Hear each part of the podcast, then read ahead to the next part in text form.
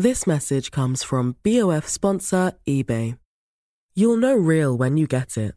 It'll say eBay Authenticity Guarantee. And you'll feel it.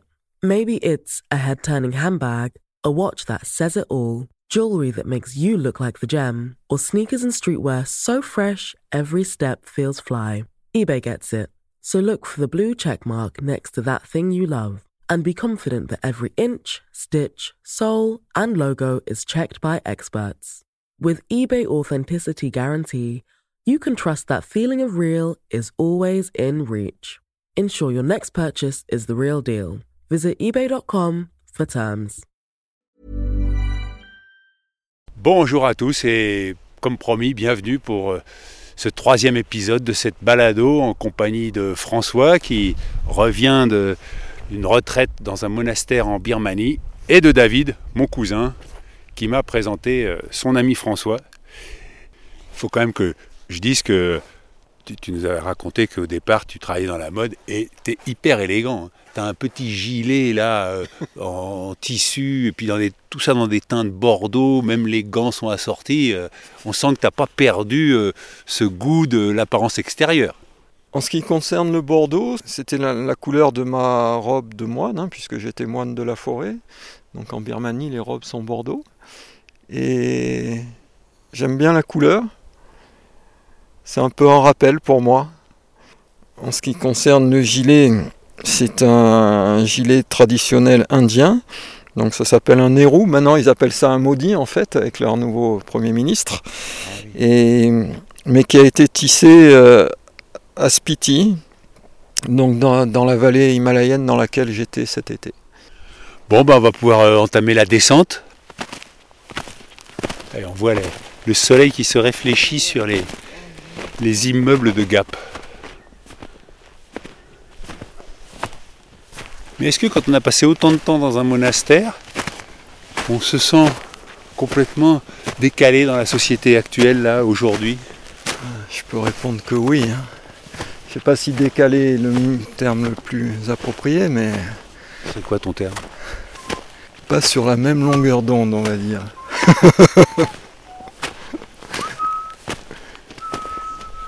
Alors ça me permet de dire que je serai au festival Longueur d'onde à Brest le 11 février vers 2h30. Regardez le programme. Voilà, pour tous les Bretons qui veulent euh, aller assister, vous êtes les bienvenus.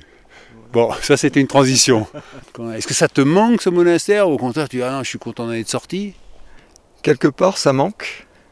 Mais là, l'expérience que je vis, je la trouve tout simplement fascinante en fait, après toutes ces années de retraite, de venir vivre dans le monde et voir comment le monde vit et avec le recul et les expériences et la compréhension tirées de la retraite, c'est une expérience assez forte qui peut-être se révélera utile à certains. Et quand tu as décidé de quitter le monastère, dans le monastère, ils t'ont pas dit ah ben non non c'est trop tôt, euh, il faut que tu ailles encore un peu plus loin dans ton enseignement. En ce qui concerne l'enseignement, j'avais fait mon temps, enfin l'enseignement de cet endroit-là, on va dire. Les conditions matériel faisait que c'était de plus en plus difficile pour les Occidentaux de rester parce que on était bloqué dans le monastère. Le monastère était complètement fermé depuis trois ans. Non seulement le coronavirus, mais dessus il y a la guerre civile en Birmanie qui est venue s'ajouter. Le monastère s'est retrouvé avec beaucoup de pression du gouvernement en fait, qui pour une raison sûrement politique que j'ignore, mais avait une grande peur des étrangers. Il se trouve qu'on était le monastère qui avait le plus d'étrangers pas d'occidentaux, hein. il y avait beaucoup de Chinois, les plus grosses communautés étrangères étaient chinoises et vietnamiennes, pas mal de Sri Lankais aussi.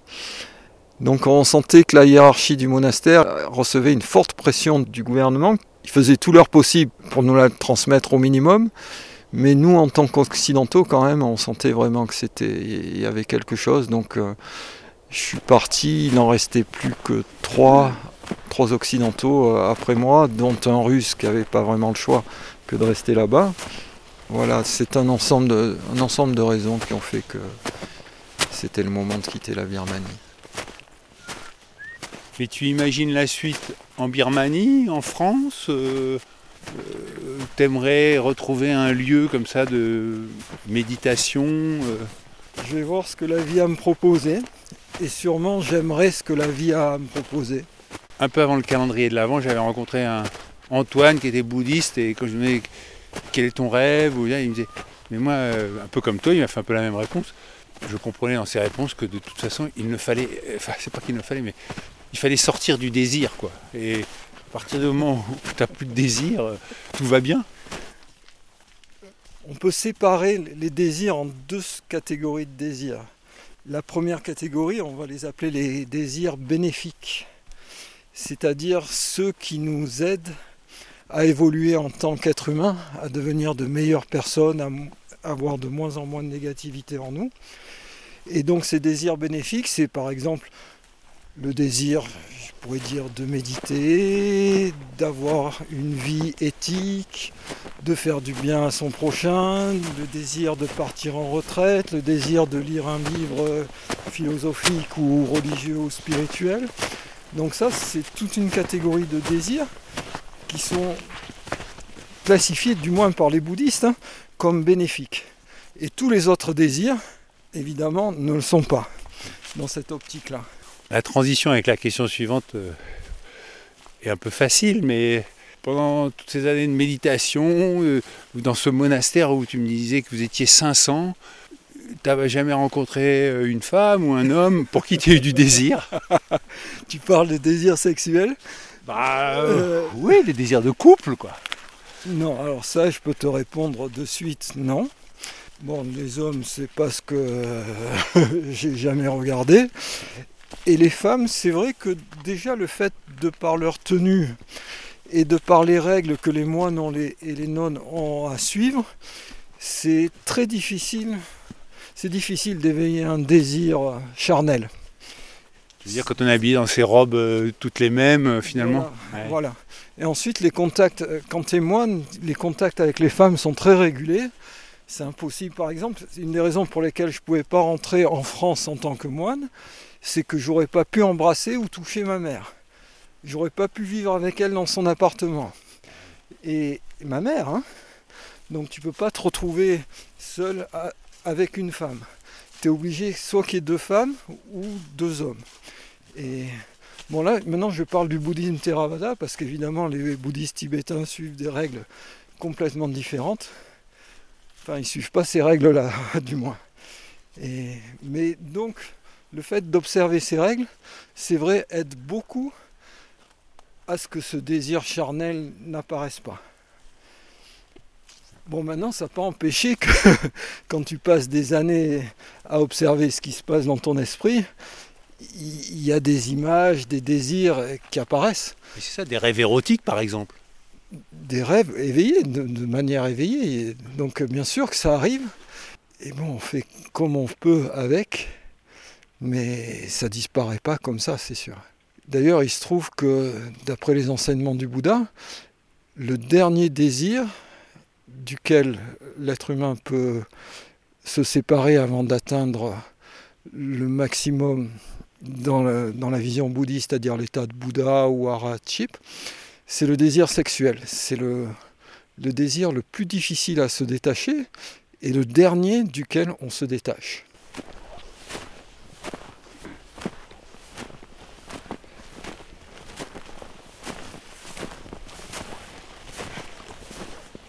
Et on a laissé Rabou sur notre droite.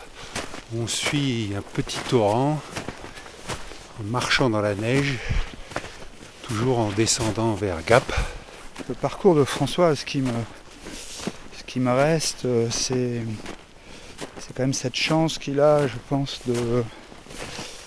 d'aller explorer son mental et d'avoir pris le temps de, ralentir et d'aller voir un peu derrière ce qu'il y a. Je pense que dans notre vie, on, réagit euh, de plus en plus, enfin on vit de plus en plus vite et donc on a des réactions qui tombent les unes après les autres. Voilà, je pense qu'il a eu la, possibilité de pouvoir euh, se poser, comme si le mental, on pouvait le comparer le mental à, un ventilateur. Et puis le ventilateur, il tourne tellement vite et puis si on se pose et qu'on ralentit petit à petit, on, commence à voir qu'en fait ce ventilateur, il est fait euh, avec trois ou quatre pales et voir les choses comme elles sont. Et je pense que c'est une chance de faire un pas de côté, de pouvoir ralentir et observer justement un peu le, cette exploration euh, mentale qu'il a, qu'il a dû connaître. Et c'est ça, je pense, là, ce qui me reste de son parcours, ou ouais, peut-être quelque chose que j'aimerais explorer plus parfois. François? Ben, Je crois que c'est le processus scientifique, quel que soit le sujet d'étude. On ralentit, on grossit, pour essayer de comprendre quelque chose, connaître quelque chose. C'est le même processus pour la connaissance de soi, de l'être humain que nous sommes. Donc euh, c'est en ralentissant qu'on peut comprendre et voir beaucoup de choses qui sont invisibles en vitesse réelle, on va dire. Bon, alors on peut continuer à descendre. C'est un auteur anonyme qui disait euh, Le luxe de demain sera le silence dans la lenteur. On peut marcher avec ça un petit peu. Le luxe de demain sera le silence dans la lenteur.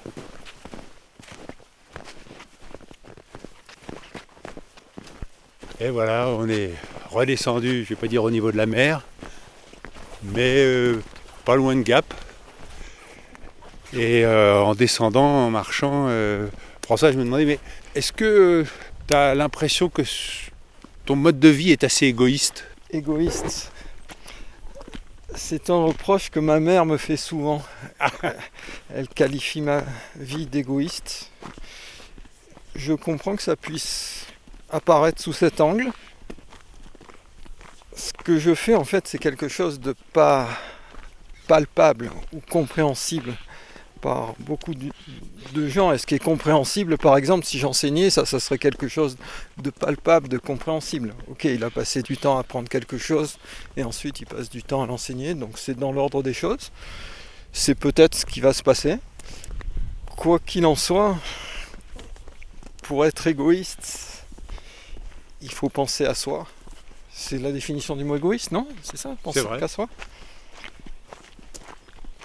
Mais tout dépend de la force du soi.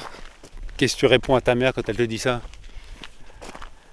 Rien, rien, parce que quelles que soient mes réponses, je ne la ferai pas changer d'opinion à mon sujet. Si un jour elle doit changer d'opinion sur ce que je fais, ça arrivera quelque chose qui se passera d'elle-même. Ou alors de subliminal. Mais ça ne sera sûrement pas dans mes paroles. Donc, euh, je dis rien. David, je crois qu'il a quelque chose à dire à ta mère. non, moi je ne pense pas du tout que ce soit une démarche euh, égoïste. Euh, loin de là, je pense que c'est une démarche de, développement personnel pour essayer de, mettre du sens à sa vie et de comprendre, d'essayer de trouver des réponses par rapport à, ces questions qui suis-je d'où est-ce que je viens. Au contraire, je trouve ça très important que dans la société dans laquelle on vit aujourd'hui, qui est énormément tournée vers le côté matérialiste, il puisse encore y avoir des gens qui cherchent et qui, et qui prient aussi et qui travaillent dans le monde de l'invisible et qui justement essayent euh, la démarche de, philosophie bouddhiste, c'est pas du tout une démarche égoïste, c'est au contraire une démarche où on va essayer de développer euh, en soi euh, de la bienveillance, de la compassion pour après la répandre autour de soi. Et je pense qu'au contraire, euh, ça nous renvoie un petit peu sur euh, le, Moi je trouve que sa démarche, ça nous renvoie sur la, notion du temps. C'est une chance de pouvoir prendre du temps comme ça, plusieurs années, pour pouvoir explorer le mental, pour pouvoir peut-être après revenir justement dans la société et pouvoir enseigner ce qu'il a aura compris, ce qu'il aura vécu, euh, parce que là, il y, aura un enseignement euh, qui sera vraiment euh, avec un véritable socle, puisque les choses auront été expérimentées et non pas apprises dans un livre. Ce monde de l'invisible, là, il est, il est important, il est très important, et je sais que les 12 premières journées là, du mois de janvier euh, à Hyderabad en Inde, il y, a, il y a 10 000 personnes qui se sont réunies pour méditer ensemble. Et euh, c'est une expérience qui a déjà été faite.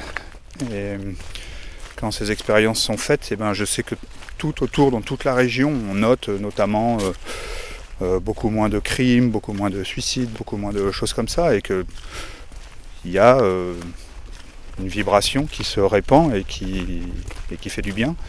Et, je pense dans la philosophie bouddhiste, c'est un peu aussi comme ça qu'on le comprend. Quand quelqu'un décide de partir au monastère pour euh, méditer, il est, euh, il est soutenu par l'ensemble de la société euh, qui va notamment lui fournir de la nourriture parce qu'on sait que cette personne, elle fait un travail pour elle, mais que ce travail pour elle va rejaillir sur l'ensemble de la collectivité.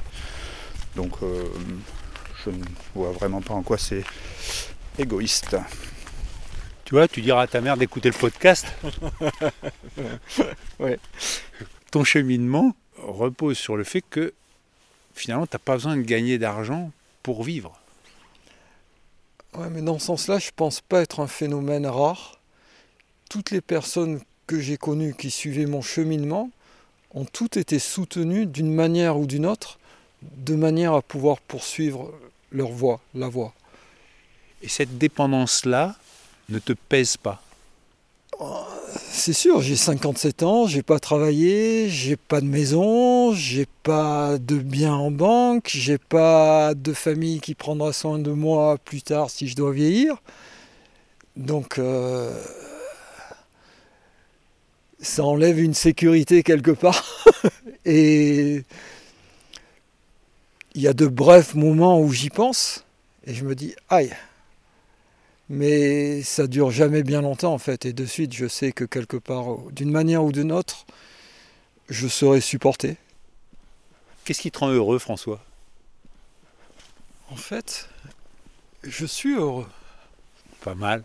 Alors comment arrives-tu à cet état-là?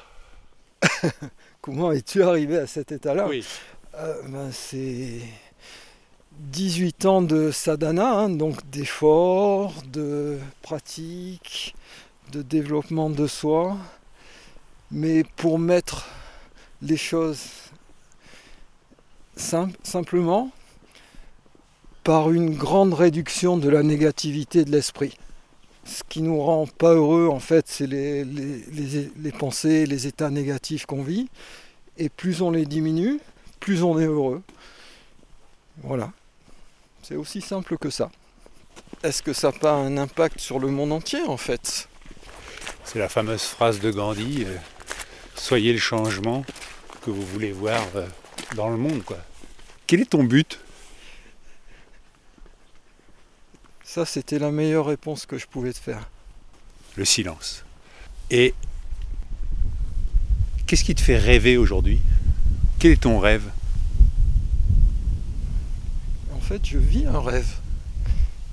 Donc si tu vis un rêve, est-ce que dans ce rêve, il y a des moments où tu peux être moins bien, ou en fait non, tu arrives toujours à un niveau de conscience et de, de satisfaction euh, qui fait que tout va bien dans la vie? Non, non, il y a des moments de moins bien aussi. Mais tout dépend de à quoi on s'adresse. Le corps peut être moins bien, c'est sûr. Le niveau énergétique peut être moins bien. Et ça entraîne aussi l'esprit, mais pas automatiquement. Dernière question qui m'est venue, c'est la première fois que tu réponds à une interview. Oui.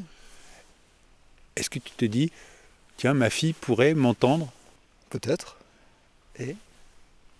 Est-ce que tu aimerais qu'elle t'entende et qu'elle découvre ton parcours ou non?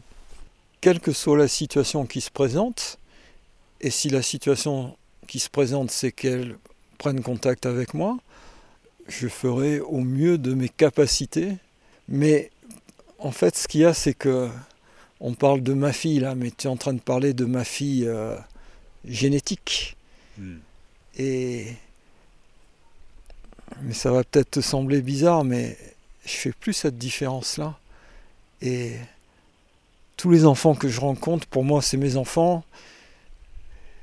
Toutes les personnes que je rencontre, c'est mes frères. Et si jamais il me pose une question ou me demande quelque chose, et ben, si je peux faire ce quelque chose, je le fais de mon mieux. Et c'est tout ce que je peux faire en fait. Bon, et eh bien encore merci. Euh, toi, euh, David, il a donné son site. Toi, il n'y a pas de site pour suivre. T'as pas un blog, euh, tout non, ça non, non, non, non. Bouddha.com. Je te remercie beaucoup d'avoir accepté de répondre à mes questions en, en se promenant dans les Hautes-Alpes. Je te remercie du fond du cœur de cette balade. Je n'aurais vraiment pas pu rêver mieux. Et de la montagne, de la neige fraîche, du soleil, du ciel bleu. Bah alors, si on est tous les deux heureux, elle est pas belle la vie? La vie est belle. Merci David, mon cousin, d'avoir euh, joué les intermédiaires et nous avoir parlé un peu de, de ton chemin. Euh, je rappelle ton site, luliani.com. Pour ceux qui veulent en savoir plus sur le festival Longueur d'onde dont je vous ai parlé, qui a lieu du 7 au 11 février, eh bien c'est longueurodonde.fr. Et est-ce que pendant que tu étais dans ton monastère, tu as souffert du fait de ne pas pouvoir suivre les résultats de l'Olympique de Marseille? Non, à chaque fois que je voulais regarder les résultats de l'Olympique de Marseille, je lisais l'équipe donc et je tombais sur les résultats de Paris ou les affaires de Paris ou les transferts de Paris. Euh, Là, je crois qu'on va être obligé de couper l'interview. Ça n'a plus aucun intérêt. On était dans quelque chose de très spirituel et là, euh, on s'égare. Merci beaucoup, François. C'est ici, dans ce paysage paisible, que va se terminer cette balado. Mais je vous donne rendez-vous mercredi prochain pour une nouvelle balado. D'ici là, portez-vous bien. Allez, ciao Ciao Ciao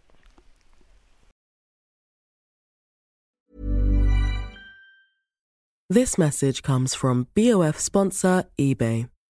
You'll know real when you get it. It'll say eBay Authenticity Guarantee. And you'll feel it.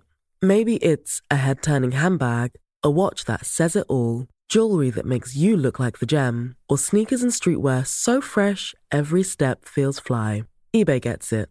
So look for the blue check mark next to that thing you love and be confident that every inch, stitch, sole, and logo is checked by experts.